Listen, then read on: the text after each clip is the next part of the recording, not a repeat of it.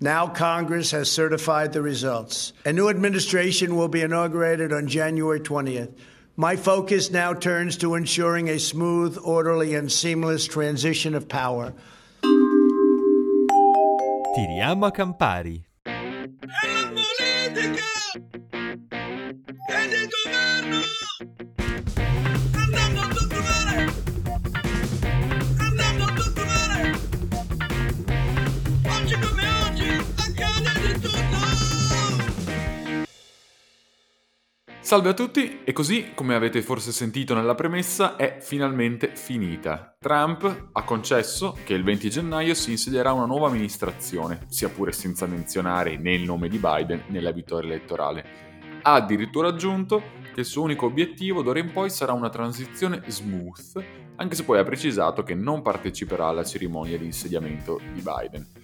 Ora, visto che con il buon Giacomo, ciao Giacomo, ciao, abbiamo seguito tutto questo iter, abbiamo fatto la puntata sulle elezioni, la puntata sui ballottaggi in Georgia, andate a vederle o a sentirle se ve le siete perse, volevamo un po' tirare le fila, anche perché è stata una settimanuccia, no? Che settimana è stata? Che commenti hai, Jack?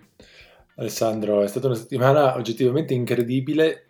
Secondo me è anche interessante notare come un po' tutto il mondo, quando succedono delle cose assurde eh, in America, eh, quasi impazzisce di, di curiosità. La prima cosa che è successa questa settimana, molto importante, è stata la vittoria di um, Ossoff e Warnock, che erano i due candidati democratici eh, al Senato in Georgia. Una eh, vittoria importantissima. Ascoltatevi la, la puntata che abbiamo registrato la settimana scorsa, che vi spiegava un po' eh, questa elezione. Sostanzialmente questa elezione consentirà a Biden di controllare anche il Senato, oltre alla Camera e la Presidenza, e quindi l'amministrazione Biden sarà più libera di attuare il suo programma di governo. Diciamo più libera perché comunque esistono delle regole Eh, strane in Senato, per cui per chiudere per esempio una votazione servono sessanta eh, voti eh, su cento, quindi che è più dei cinquanta eh, più uno che avranno i, i democratici. Eh, questa maggioranza in Senato gli consente anche di nominare per esempio i membri del governo, del cabinet, eh, senza dover convincere nessuno dei repubblicani. E, e anche se dovessero venire a eh, mancare o dimettersi altri giudici della Corte Suprema, potrebbero anche eh, nominare eh, eh, dei giudici liberal, diciamo, alla Corte Suprema. Questo è un risultato enorme. Ricordiamo che in Georgia i democratici non vincevano eh, al Senato quasi da trent'anni. È davvero impressionante. Già, già, già, proprio vero. D'altro lato, però, la vittoria dei Dem non è il solo evento rilevante di questa settimana, giusto? No, è proprio di no, direi proprio di no.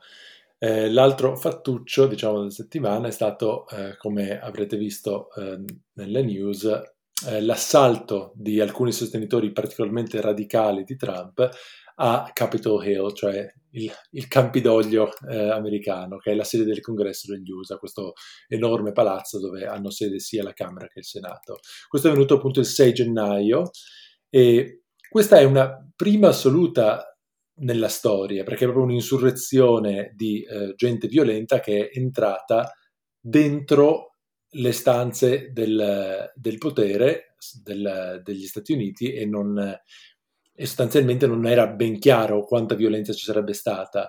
Eh, alla fine eh, sono morte cinque persone, eh, un paio sono, è vero, sono morti di infarto e di, e di ictus, forse dal, dall'emozione di essere coinvolti in un evento così drammatico, ma anche c'è stata una donna che è stata eh, colpita da un proiettile ed è morta, un proiettile della polizia, e un'altra donna che è stata travolta dalla folla che entrava eh, al Campidoglio. Quindi non solo traumatico dal punto di vista istituzionale, ma anche traumatico dal punto di vista della vita delle persone.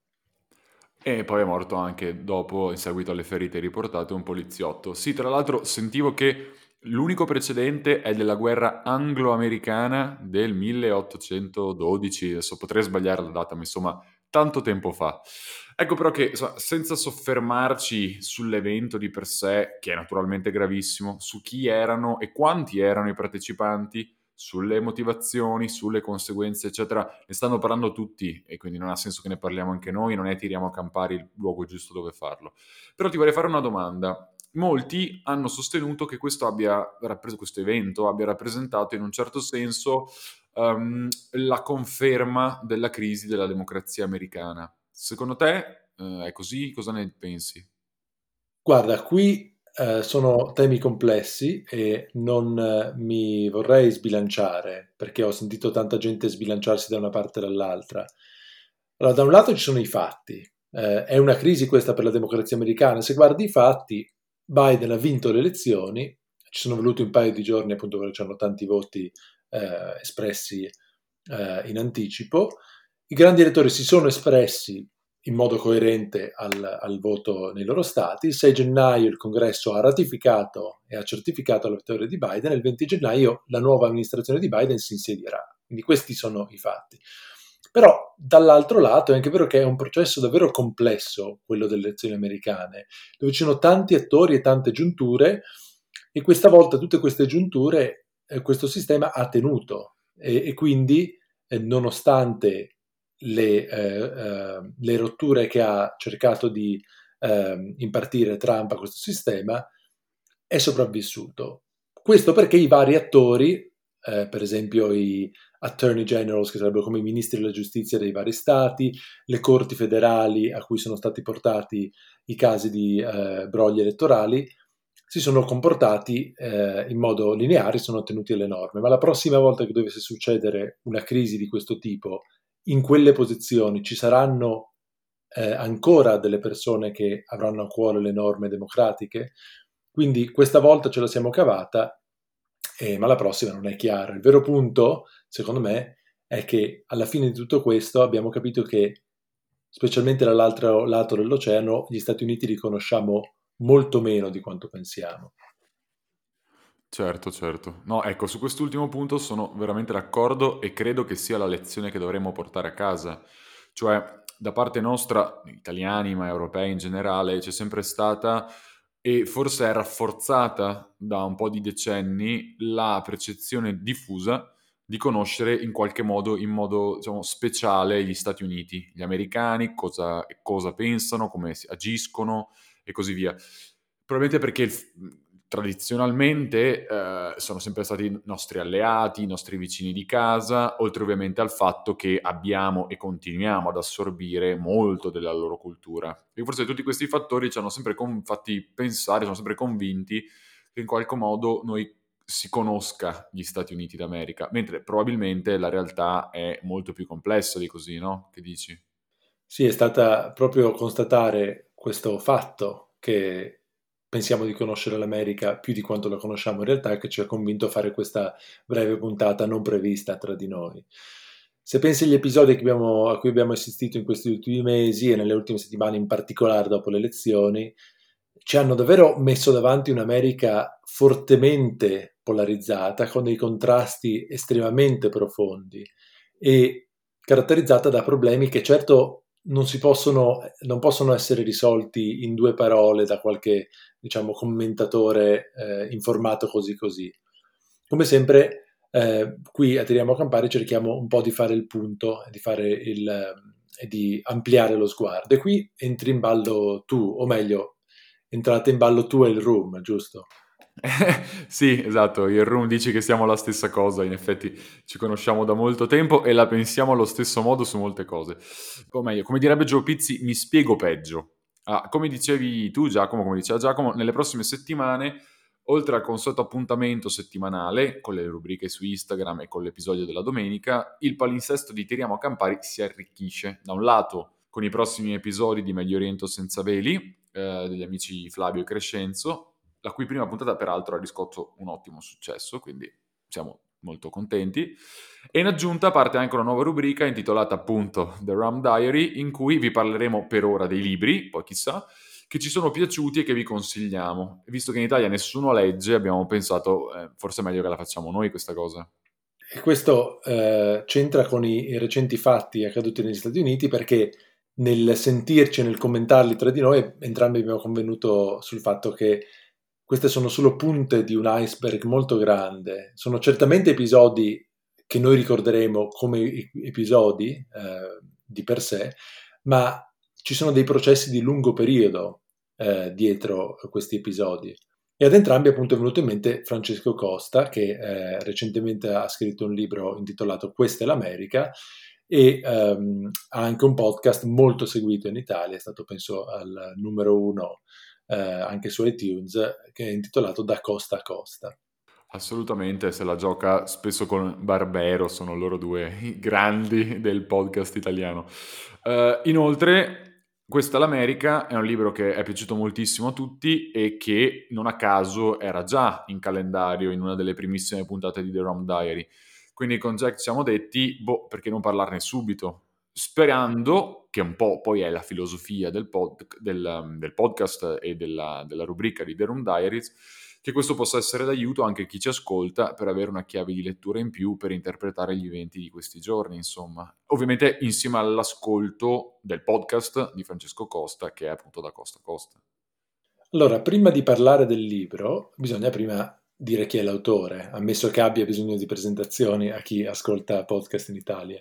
Francesco Costa è vice direttore del Post e dal duemilaquindici cura il podcast Da Costa a Costa, in cui si occupa proprio delle vicende americane. Da Costa a Costa è un podcast, appunto, come avevo detto, eh, seguitissimo e, e ha vinto numerosi premi. E Francesco Costa stesso, in questi giorni, se accendete la televisione, immagino che lo state vedendo un po' da tutte le parti.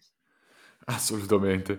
E il libro Questa è l'America è il primo libro di Francesco Costa, il secondo tra l'altro esce fra una settimana. Eh, e Questa è l'America è uscito nel duemilaventi, ha avuto anch'esso un enorme successo e in realtà non è nient'altro, per chi segue il podcast, che una versione cartacea di Da Costa a Costa. È strutturato in otto capitoli, in qualche modo a loro stanti, in cui Francesco Costa, partendo da fatti episodici o comunque individuati, quindi specifici, finisce per parlarci di temi centrali della società e della cultura americana. Il tutto è raccontato, per chi appunto è un fan, come me e Giacomo, di lungo corso del podcast, in classico stile Francesco Costa, quindi ricco di aneddoti, coinvolgenti. Tra l'altro, per chi fosse interessato e per chi è appunto fan del podcast, oltre alla versione cartacea, il libro è anche disponibile in audiobook su Audible. Audible non paga Tiriamo a Campari, purtroppo, quindi non stiamo facendo pubblicità pagata. Però è, è bello per chi è un fan del podcast, io l'ho ascoltato su Audible ed è effettivamente come avere otto puntate di eh, Da Costa a Costa eh, in, una sola, in un solo luogo. Alessandro, quindi quali sono i temi principali del libro?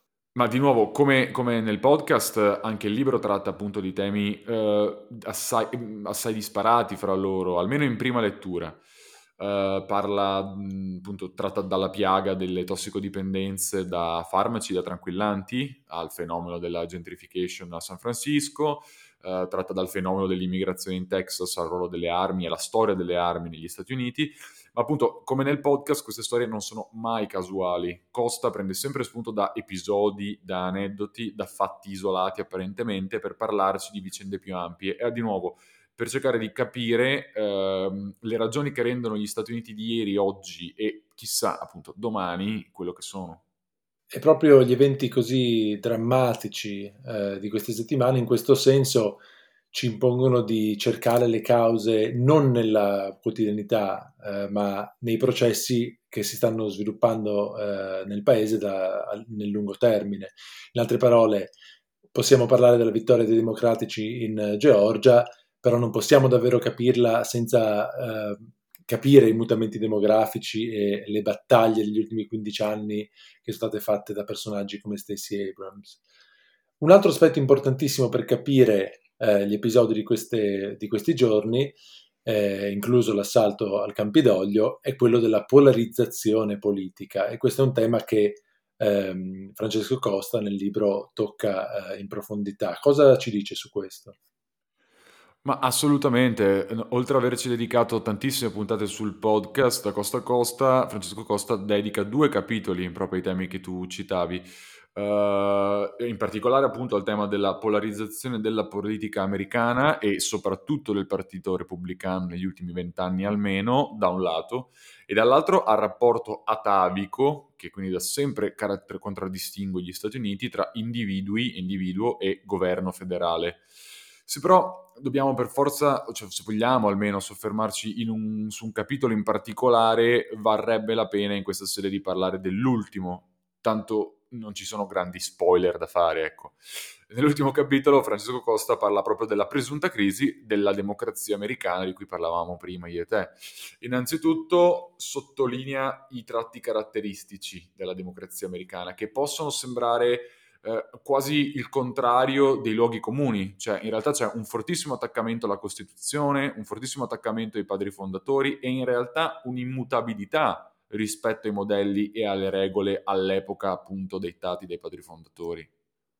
Questo effettivamente è un aspetto che secondo me è molto sottovalutato, nel senso che il sistema degli Stati Uniti, il sistema istituzionale democratico, ha delle peculiarità che sono davvero difficili da spiegare ehm, e proprio in questo senso anche le, conosciamo poco questo paese. E queste peculiarità generano degli incentivi che a volte sono strani e ci appaiono perversi e che possono spiegare parte di queste tendenze come la polarizzazione di cui eh, ci parla Francesco Costa. Per esempio, quali sono queste peculiarità? La differenza tra il voto popolare alle elezioni presidenziali e l'Electoral College, di cui abbiamo parlato nel primo podcast che abbiamo fatto subito prima delle elezioni di novembre.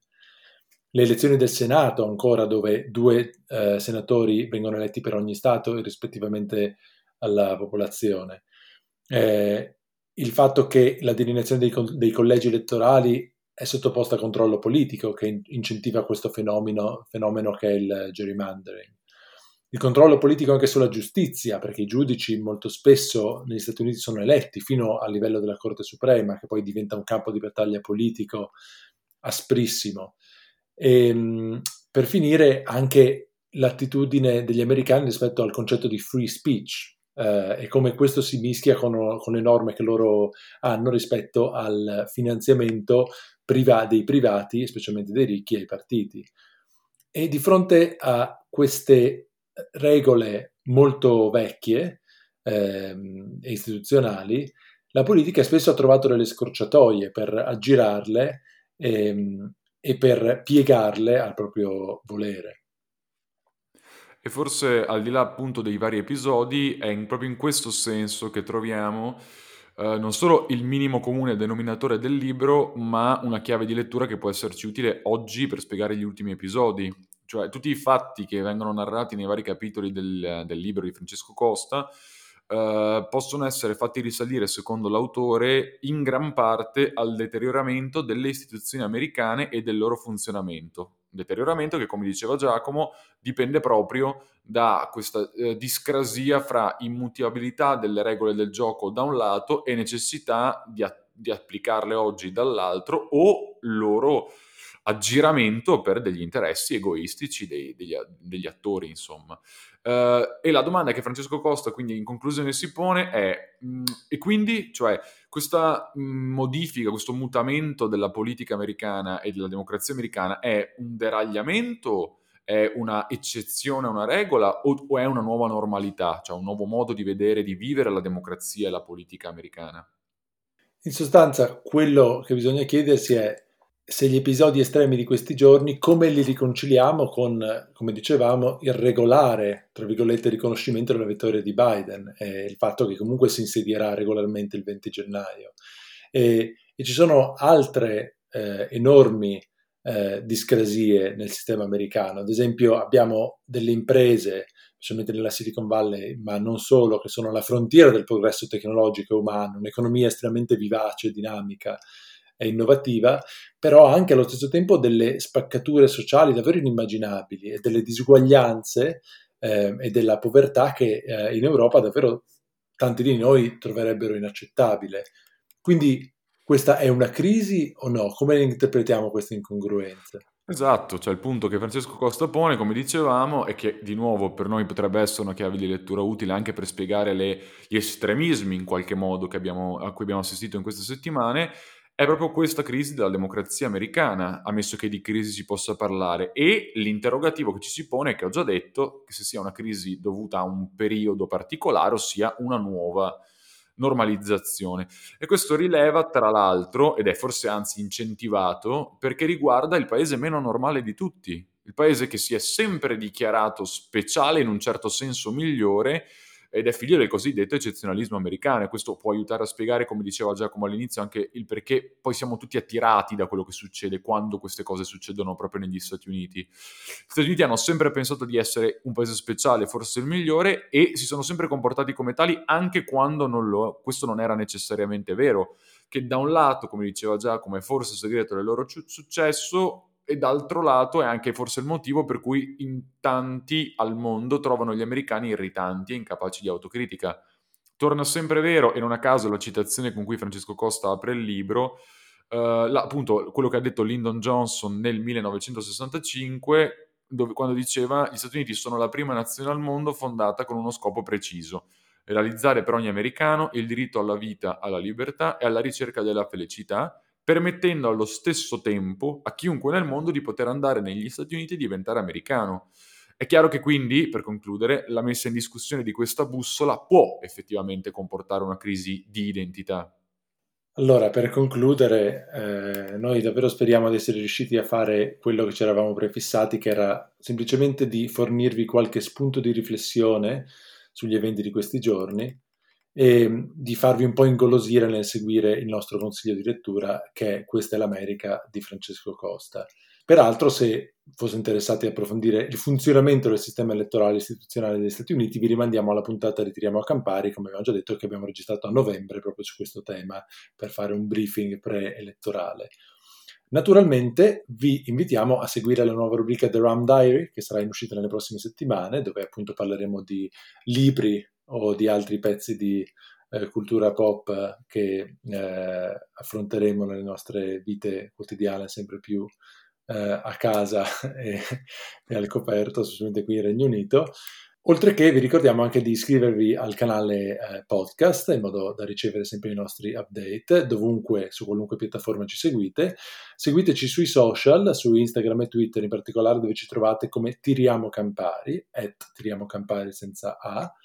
Oppure ci scrivete via mail a tiriamo a campari podcast chiocciola gmail punto com. Ale, visto che poi diventerà un punto fisso la nuova rubrica The Rum Diary, eh, vuoi concludere tu leggendo un passaggio di Questa è l'America? Grazie Jack, molto volentieri. Il brano è tratto dall'ultimo capitolo e riguarda proprio il tema del sentirsi un paese speciale che abbiamo toccato poco fa. Costa, in questo brano, sta parlando della guerra civile americana tra il nord unionista e il sud secessionista. La guerra era iniziata nel milleottocentosessantuno, un anno dopo l'elezione a presidente degli Stati Uniti di Abraham Lincoln. È importante ricordare che, sebbene la guerra fosse scoppiata proprio per le differenze tra nord e sud, in particolare in tema di schiavitù, mentre i sudisti combattevano dichiaratamente per preservare la schiavitù, i nordisti formalmente combattevano solo per difendere l'Unione, del resto si sarebbe parlato dopo. Nel milleottocentosessantatré si combatté la battaglia decisiva a Gettysburg, in Pennsylvania, battaglia vinta dal nord. Dopo Gettysburg le sorti della guerra erano di fatto decise e questa sarebbe potuta finire subito. Per questo i consiglieri di Lincoln gli suggerirono di approfittare di questa occasione e della posizione di forza per salvare l'Unione. Ma Lincoln non si lasciò convincere e prese una decisione per la quale è ancora ricordato: spostò l'asticella in avanti. Non bastava più vincere la guerra, si doveva abolire la schiavitù, e questo Lincoln lo dichiarò apertamente in un celeberrimo discorso che tenne proprio a Gettysburg qualche mese dopo quella sanguinosa battaglia. È il discorso che inizia con la famosa frase: «Or son sedici lustri e sette anni che i nostri avi costruirono su questo continente una nuova nazione». Nel commentare quel leggendario discorso scrive Costa nell'ultimo capitolo: «I sedici lustri e sette anni con cui cominciò il brevissimo e seminale discorso di Gettysburg e con cui Lincoln fece coincidere la nascita degli Stati Uniti sono ottantasette anni». Lincoln fece riferimento alla dichiarazione di indipendenza del millesettecentosettantasei e non alla Costituzione, entrata in vigore nel millesettecentottantanove. Non è una cosa scontata, specie dal momento che Lincoln guidava gli unionisti. Il testo che ratificava l'unione tra gli stati americani non era la dichiarazione di indipendenza, bensì la Costituzione, la legge suprema del paese. Era la dichiarazione di indipendenza, però, che all'epoca rendeva gli Stati Uniti un paese davvero diverso da tutti gli altri, che li rendeva una nuova nazione, concepita nella libertà e votata al principio che tutti gli uomini sono stati creati uguali. Pur di essere chiaro, Lincoln lo ripeté: a questo serve la guerra che stiamo combattendo, non a risolvere una disputa sulla nostra forma di governo. Vincere la guerra per sederci e trattare sull'uguaglianza degli esseri umani salverebbe l'Unione, ma farebbe diventare normale un paese speciale. Invece no, la guerra sarebbe durata per tutto il tempo necessario, perché doveva servire a capire se quella nazione o ogni altra nazione così concepita e così votata possa perdurare a lungo. Con la sensibilità e la cultura di allora è incredibile quello che Lincoln ebbe il coraggio di fare. Salvare l'Unione senza cancellare la schiavitù sarebbe stata una sconfitta e non una vittoria. La guerra si sarebbe combattuta fino alla resa incondizionata degli schiavisti. A gennaio del milleottocentosessantacinque Lincoln avviò le pratiche per approvare un emendamento costituzionale che abolisse definitivamente la schiavitù in tutti gli Stati Uniti. Tre mesi dopo, i secessionisti si arresero e la guerra finì ufficialmente. Lincoln fu ucciso appena sei giorni dopo, il quindici aprile milleottocentosessantacinque. I problemi da risolvere restavano, ovviamente, ma la strada era stata segnata. L'America era rimasta un paese speciale. Grazie a tutti e alla prossima.